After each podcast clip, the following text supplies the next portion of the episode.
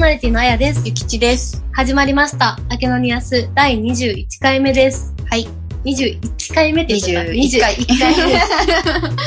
なんか最近すごい私の、あの、おばあちゃんが、うん。もともと養子縁1っていう、うん、あの、介護認定を受けてて、で、最近、本当にあの、車の運転もしなくなったりとか、認知機能はね、見てる感じ大丈夫なんだけど、うん。結構もともとなんかボーってしてる性格なのもあったのか、介護認定が、えっと、1になって、うん。要介護1になって、で、なんか私たちの親、私の親、だからおばあちゃんの子供たちうん。が、やっぱ面倒見なきゃいけないんだけど、やっぱなんか看護師の私から見ると、なんかすごい面倒の見方にギャップというか、うんなんか本人たちは本当に精一杯やってるつもりなんだけど、やっぱなんかほん、なんかおばあちゃんはもう全然なんかすごい苦しそうだって、その生活がね、なんていうの体力的に。ゴミ出しとかもまだすごいヨボヨボなのに自分でやってたりとかして、うんでなんかおばあちゃんも言えないんだって。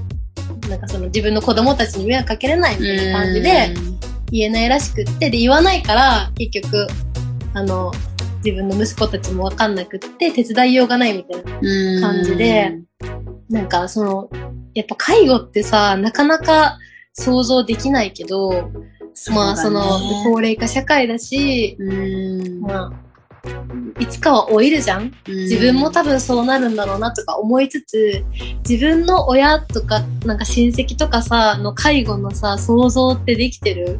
いやー、まだ全然だな私のその、なんか一番、あれだとしたら、夫のお母さんとかもうん。かな、面倒見るとしたら、なんだけど、やっぱね、すごい、まだ、まだ元気だから、なかなか想像できないけど、うんね。でも私たちはさ、まだ看護師で、うん看護師とか介護士さんは多分分かってると思うけどさ、どういう風に老いていくのかとか、うん老いた人がどういう感じなのかとか、流れが分かるじゃん。どういう風に亡くなっていくのかとか、こういう風な基礎疾患があったら、まあ、一回肺炎になっちゃうと危ないなとか、こういうこと気をつけなきゃいけないなとか、なんか、体、例えば足が悪い人がどういう動作が難しいのかとかさ、すごいいろんな知識があるじゃん。うんから、すごい対応できるけど、なんか普通の人からしたら、やっぱそういうのからわかんないよなと確か思って。にね。だか、らら。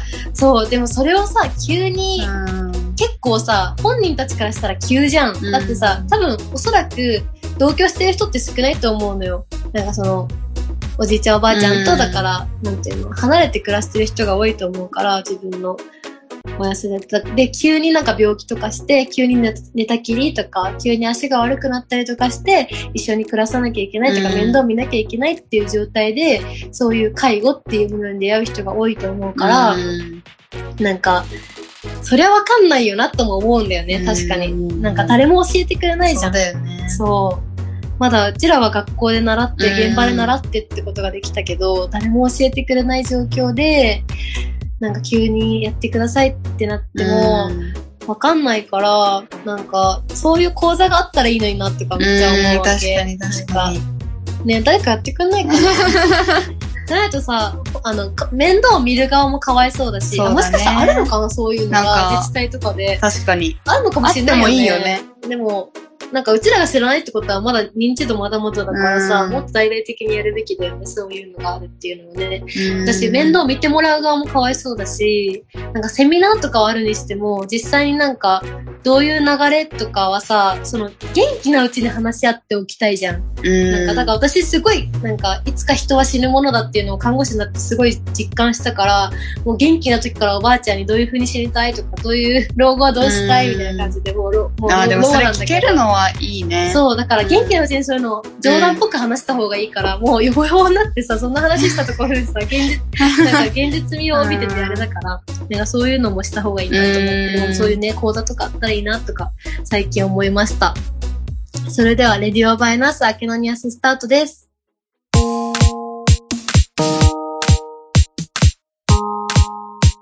の放送は、インターネットラジオ局、ピフリネットよりお送りしています。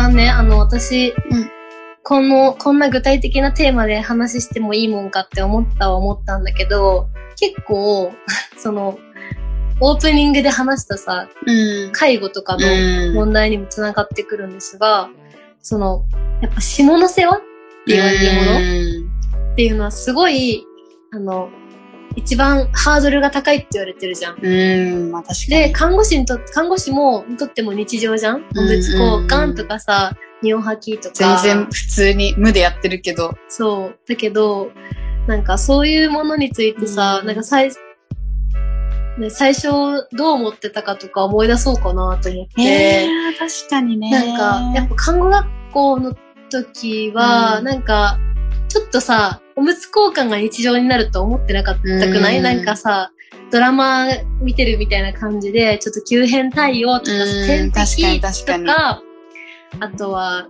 なんか採血とか、うん。注射とか、なんか、大体看護師って言ったらそこら辺がそうそうそうそう。イメージつくけど。ちょっと患者さんとお話ししたりとか、かっこよくいろいろ答えたりとか、なんか、まあ食会とかもあれだけど、絶対に医療ドラマにおむつ交換って出てこないじゃん。そういうシーンないね。そう。でも一番やってんのおむつ交換かもしれないね。一番やってるじゃん。うん。まあ、おむつ交換に関連した、その体、体変うん、化とか。正式とかさ、まあそういうのやってるけど、一番なんか、やっぱり、でもね、うん食事とかよりも全然多いしね。多いね。うんだってあと、2時間に1回は、うんうんうん。やん、なんか病院でや、やるっていうルールがあって、うん褥瘡ができない、そう、ねように。んだからもうそれを考えると、でしかも私の今の病棟ほぼ寝たきりのおじいちゃん、おばあちゃんばっかだから、うんうん。その全員のおむつ交換とか体位交換回るのに1時間かかるから、それをそうなんだよね。2時間おきにやってるってなると本当にそう。看護師の人生の中で一番やってる時間が多い、多いかもしれない。そうなんだよ。だから、看護師っていうのはおむつを変える仕事なんですよ。極端に言うとそう極端に言うとね、もうプラスアルファ日で、常動作のね、お手伝い。そう、医療、医療、なんていうの、医学的な根拠に基づいておむつ交換をしているっていう基礎企業なんですよ。そうだねなんかもう簡単。あと医師の診療の補助だからね、看護師は。だからもう毛が生えた感じよね、採血なんて。本当おむつ変えてるわ、ずっと。うん、そうだね。なんか一番最初に、なんかそのおむつ交換っていうものに対面したというか、うんそういうのは、私、か看護実習だったかな。あ、でも私もそうかも。実習だったんですよ。うんで、、なんかその時は本当にさせ、なんかもう匂い、やっぱりきついなってね自分も、してるのにさ、うん思って、で、なんか、その匂いが嫌だなってすごい最初は確かに思った。で、なんか、お通じとかめっちゃ強烈だったもんね、うんあの時は。結構涙目目になりながら帰ってた気がする。なんか人のさ、生きててさ、人の尿糞を見ることってさ、まあないじゃん。うんまあ、犬のをたまに見るかなって感じじゃん。その放置されたやつ。人のね、そう。で、しかもすごいやっぱ、人、人のっていうのはすごい匂うものだから、なんか、そこで思い知ったというか、あ、看護師って本当にこういう仕事なんだって。でさ、見たくなくてもいいも見なきゃいけないじゃん。うんでもなんかそういう仕事なんだっていうのをそこで自覚したんだよね。うんで、でも不思議とさ、3回目ぐらいで慣れなかった？慣れてくる。なんか最初はさ、うん結構もう一大イベント、おむつ交換が一大イベントみたいな感じで、実習の時もやってたけど、やっぱだんだんね、慣れというか、ん慣れるんだよね。うん、匂いとかも、もう全然、その時には腐って思うけど、なんか別に、あれだよね。まあね、まあ、そこまで人間だからね、そう、臭いって思わないといそう、けないから。でもそこまでなんか過剰に反応しなくなったよね。そう、もう、なんか不思議と嫌だよねってや、やられてる側とか思うかもしれないけど、うん不思議とね、私も、私も多分ゆきちもだけど、1回目だけだったの。うんその嫌って思うのが1回目だけで、あとはもう使命感だよね。そうだね。うん。なんかもう使命感でやるしかないから、なんか、看護師側はなんともね、思ってない。そう、無本当にうん無。患者さん側はね、きっと恥ずかしい。そう、むしろなんきかずっと便秘の人が出てくれたら嬉しいさえあるよね。。そうだね。そう。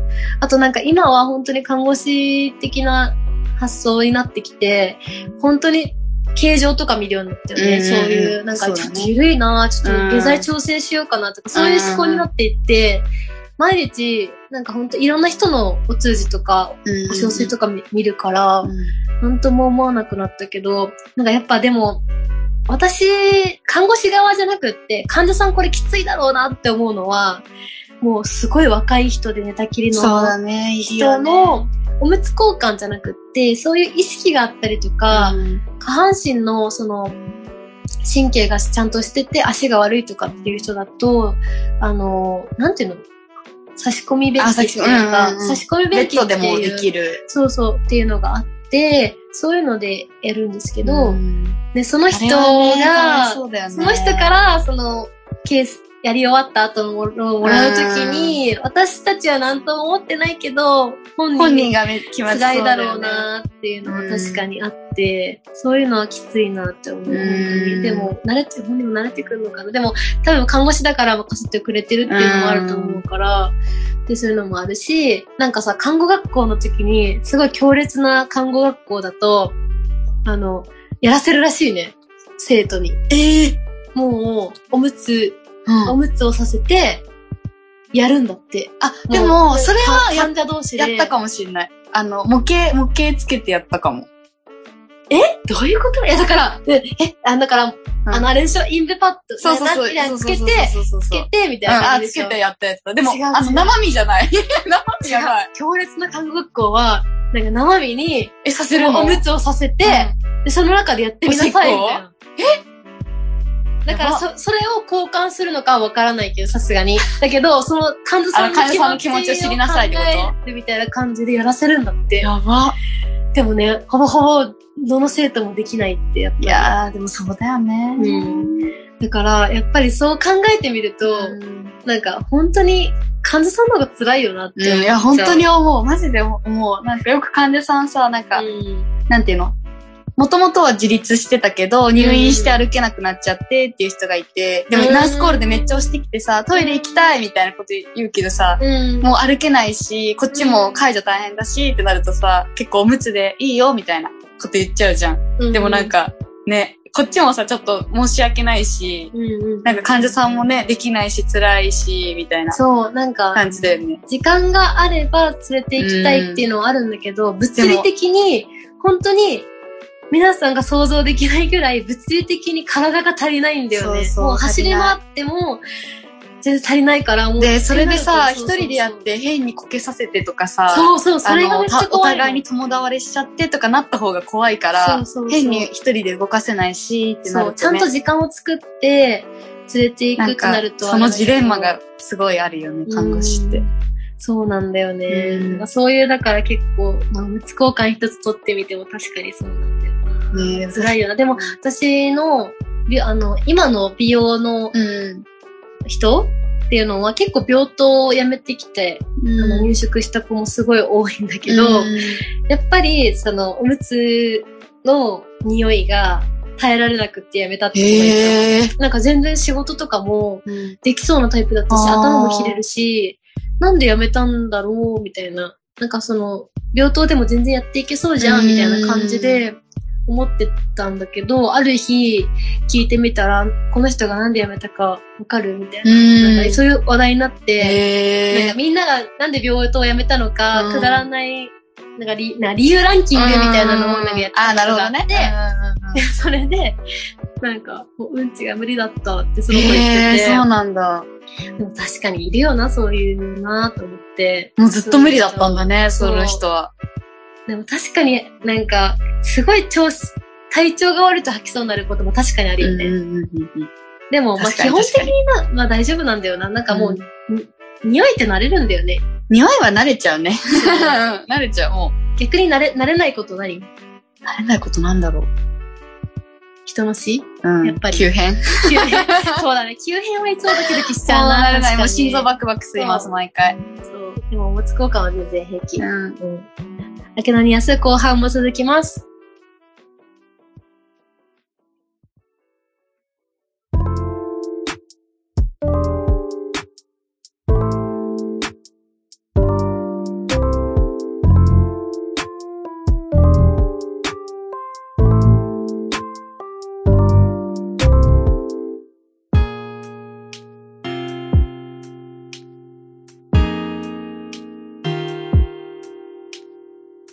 明けの後半では、掲示板を紹介していきます。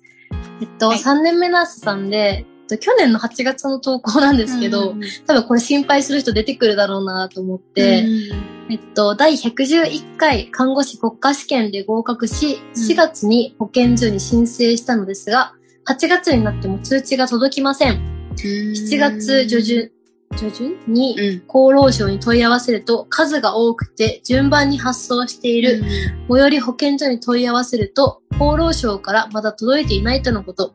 登録済み証明書の期限はとっくに切れているのでもやもやします。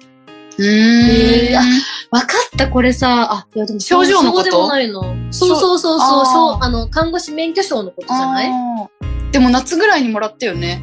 私5月だったあ、よ。本当？めっちゃ早かった。7月ぐらいになんか一斉に呼び出されて渡された気あ、がする。7月だった？うん、私7 5月だったあ、本当。に。そう。どんどん遅くなってんだね。でも多分、なんか2020年だったら多分、厚労省バタバタしてたからかなと思ったけど。コロナでってこと？でも去年だもんねう。ーん。なんだろうね。もしかしたらそういうので忙しかったのかな。もらえたのかな？コロナ関連であれだったのかな。でも確かに、うん。でも、1年以内にさすがにもらえなかったもらえ、えーでら、ももらえるんじゃない？さすがに。ど、大丈夫ですよ。なんか、あれだよね、病院全体でもらえたよね。そうそうあのそう。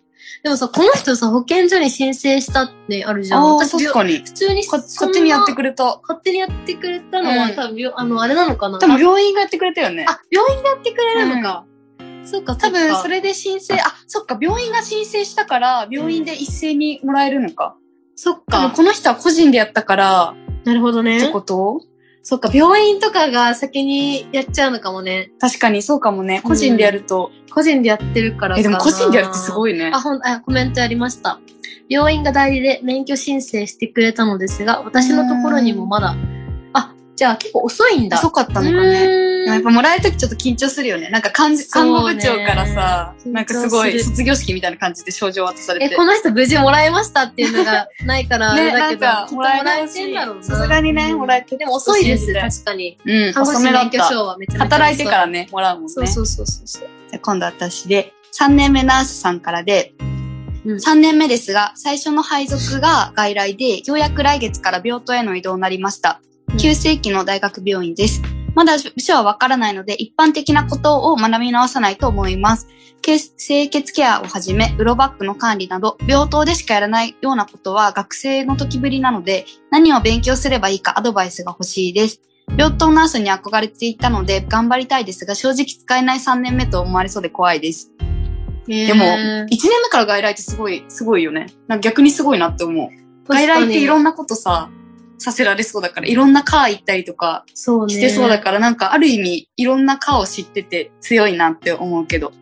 確かに。なんか一番、私のイメージは、病棟が一番基礎で、うんうんうん。なんか、一番いろんなことを、基礎的なことを学ぶところで、うん本当外来とかは専門知識ってそうだ。ね。うん。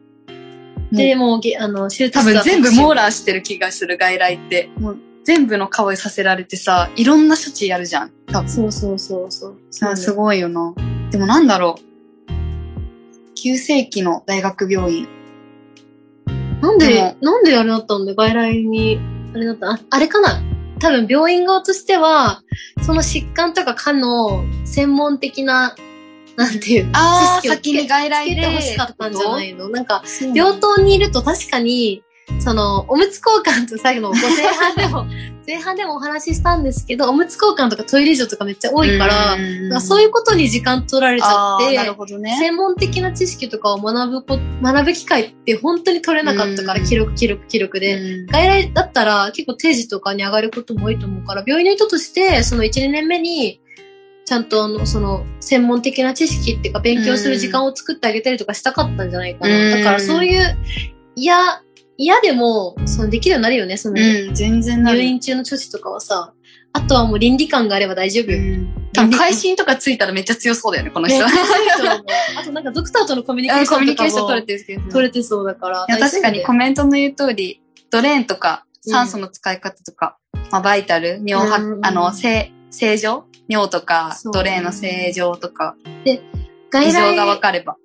うん、そうだね。うん外来から病棟に行くと、異様に転倒リスクが上がるから、そこだけ気をつければ、転倒リスクの管理はめっちゃ看護師の仕事で大変だから。めっちゃ転ぶもんね患者さんねめっちゃ転ぶ。なんであんな病院の床ツルツルしてんだよって思うけど、確かにね。段差ないのにさ、そう。なんでみんな転ぶの？なんかさ、あの、ないのかね？滑りにくくて清潔に保てる床ないのかな、あんなにツルツルしてたらそりゃ滑確かにるでしょ？そう思うと環境整備とか結構外来ではやらないから大事そうだよね。そ確かにそうだねの患者さんの身の回りの整理とかうんも結構看護師の仕事だったりするので。そうだね。1年目ナースです。気難しい性格で、どうしても苦手な患者さんがいます。些細なことですぐ怒るし、スタッフの好き嫌いも激しいです。うん。私のことはよく思ってないらしく、私が担当だと明らかに嫌な顔をされます。また機嫌が悪いと物を投げられたり、え？叩かれたりします。やめてって言っても聞きません。また特に用もないのに嫌がらせのごとくナースコールを鳴らし続けます。上記のことは先輩方も把握しており、先輩方に注意してもらったりもしたのですが、それでもやめません。そこまで高齢の人ではないし、認知症はないみたいですが、どうしてこんな行動に出るのかがわかりません。もうお手上げです。この患者さんお気持ちの日は朝から気分が最悪最です。悪だね。こんなこと言うのは看護師として最低かもしれませんが、本当に苦手なんです。皆さんは苦手な患者さんとはどう向き合っていますか？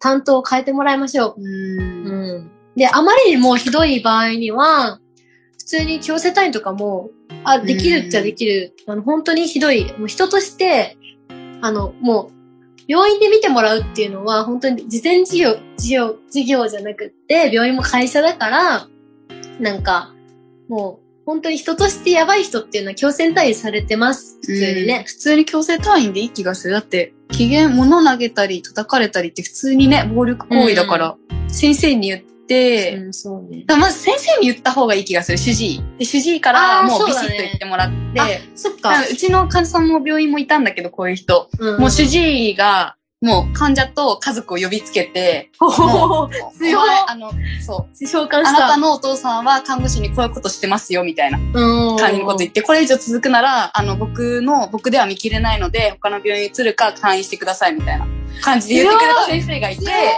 そう、だからもうねそう先生を味方につけて、そうだね。だってこういう人って先生には絶対ペコペコするよ。あ、絶対そうなんだ。うんきっと確かに確かに。うん。なんうちのか、人はそう。看護師イコー舐められてるル召使いって思ってる人いるよね。うんうんなんか昔のイメージなののはね、ちょかっ。と。そうね。なんかかんナ、ナイチンゲールの時代はさ、うんその、風俗嬢と同じ並びだったんだって看護師って。だからそういうのもあって、そう、なんか、そういう風に、なんていうの？だから、あとなんか、頭、やっぱさ、医者の方が頭いいしね。うん、うんまあ確かにね。そう、だから、舐め腐ってる人もいるのかなそっか、確他の、そっか、他、好きなスタッフだとそういうことはしないってことか。うん。かわいまあそう。担当変えてもらったらうん、担当変えてもらうし。だね。疲れてるかん、うん、担当にしてもらう。うん、そうだね。ね。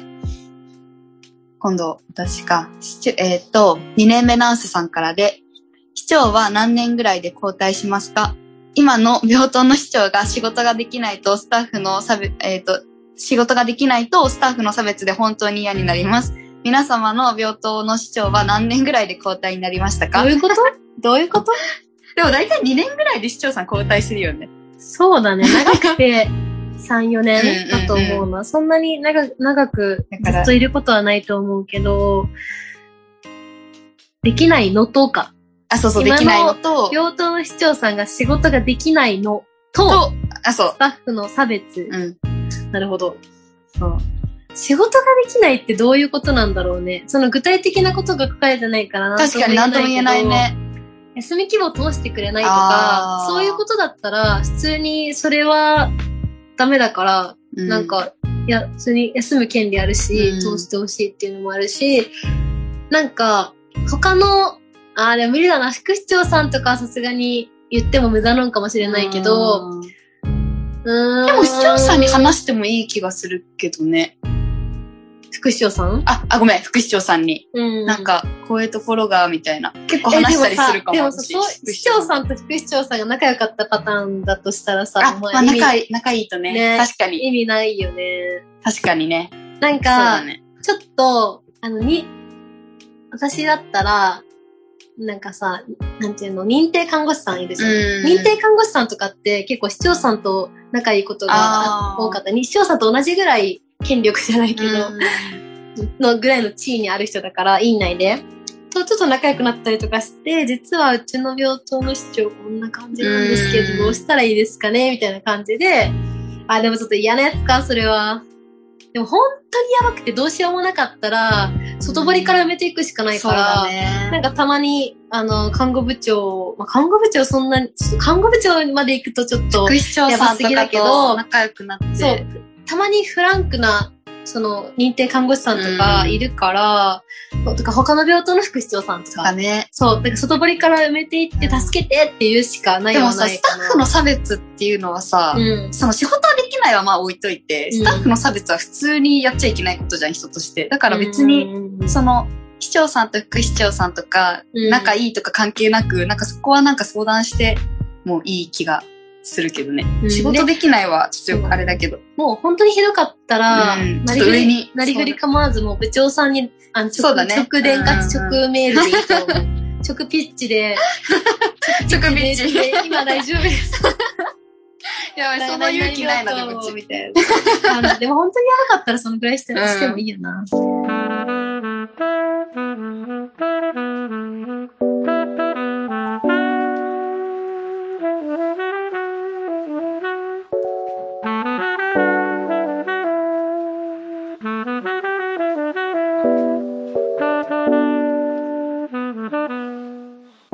そろお別れの時間が近づいてきました。この番組では皆さんからのお便りを募集しています。看護師の私たちに聞いてみたいことありませんか？質問、感想も募集しています。専用メールアドレスは、アケノニアス、アットピフリネット .com。その他、インスタグラム、ツイッターアカウントへメッセージ、コメント、DM もしくはリプライなどでお送りください。インスタグラム、ツイッターにて、アケノニアスと検索してみてくださいね。ピフリネット公式ツイッターは、アットピフリネット。公式フェイスブックは、facebook.com スラッシュピフリネットですので、そちらもぜひチェックしてみてください。なんか毎回こんなさ、掲示板に いろんな悩みがさ、ポンポンか、ななん書かれててさ、すごいよね。ねえ、やっぱみんないろいろ思ってること、ね、2そう、ヶ開け月ね。開けると、んもう結構さ、埋まるくない、んなんか2ページぐらい埋まってるよね。すごいよね。すごい、やっぱりいろいろみんな思うことあんだな。うん。なんかさ、私の知り合いの市長さんはさ、本当に不思議な方で、あるらしいよ、なんか。ビンゴ大会とか始める。なんかそれ聞いたことある。ビンゴ大、なんか病棟で、様子おかしい人だよね。なんか新しく市長さんになった人らしいんだけど、ストラップ作ったり、うん、病棟のストラップ作だったり聞いたことあるでしょゆきちもしかもそのデザインをうん。やりたくもないスタッフに頼ん、全任せして、みたいなのを聞いたことがある。あうの、んストラップのデザイン？をあなた絵うまいからお願いみたいな。押し付けられて、今この時代に？結構やばいよね。ビンゴ大会は結構面白かった。で、ビンゴ大会は何なの？その、あれなのかな？なんか商品とかもらえるのかな？そうそう、商品もらえるらしいよ。しかも実費、実費で、プレゼント実費らしい。やばい。どういうこと？仲良く、だからさ、その人はすごい仲良くなりたい仲良くなりたいんだけど、空回りしちゃってんだよね。なんかさ、そこまでしなくてもいいじゃん。うん普段のコミュニケーションだったりとかさ。ね。そうだよね。なんか市長さんってさ、なんかちょっと距離と持っててほしいよね。うんなんか友達じゃないから、本当に上司だから上場上司だから、本当に上の。あの、なんか品を保って、距離を保って、なんかくれたら、まあ仲良くなりたいのはなりたいでいいんだけど、なんかちょっとドラマの見過ぎかもしれないってちょっと思っちゃった、ねなんか。それはちょっと友達にね、なる、なるわけじゃないからね、市長さんとは。そうね。なんか難しいよね。なんか、でも、その割にはさ、話すときに、なんか、なんだっけ、盗盗聴器じゃなくて、なんて言うんだっけ、ボイスレコーダー？え？なんかやってるみたいな噂も聞いたことある。マジで？や やばいね。ちょっとなんか本当に空回りしちゃってんだね。うんなんか誰からも訴えられたくないみたいなこと。うん、多分そうなのか、ね。ボイスレコーダーは、さすがに私もやろうかなって思ったことあるけど、本当にやってるのを初めて聞きました。本当にやってるみたいね。うん。次回は4月3日更新予定です。それでは次回もお楽しみに。バイバイババイ。イ。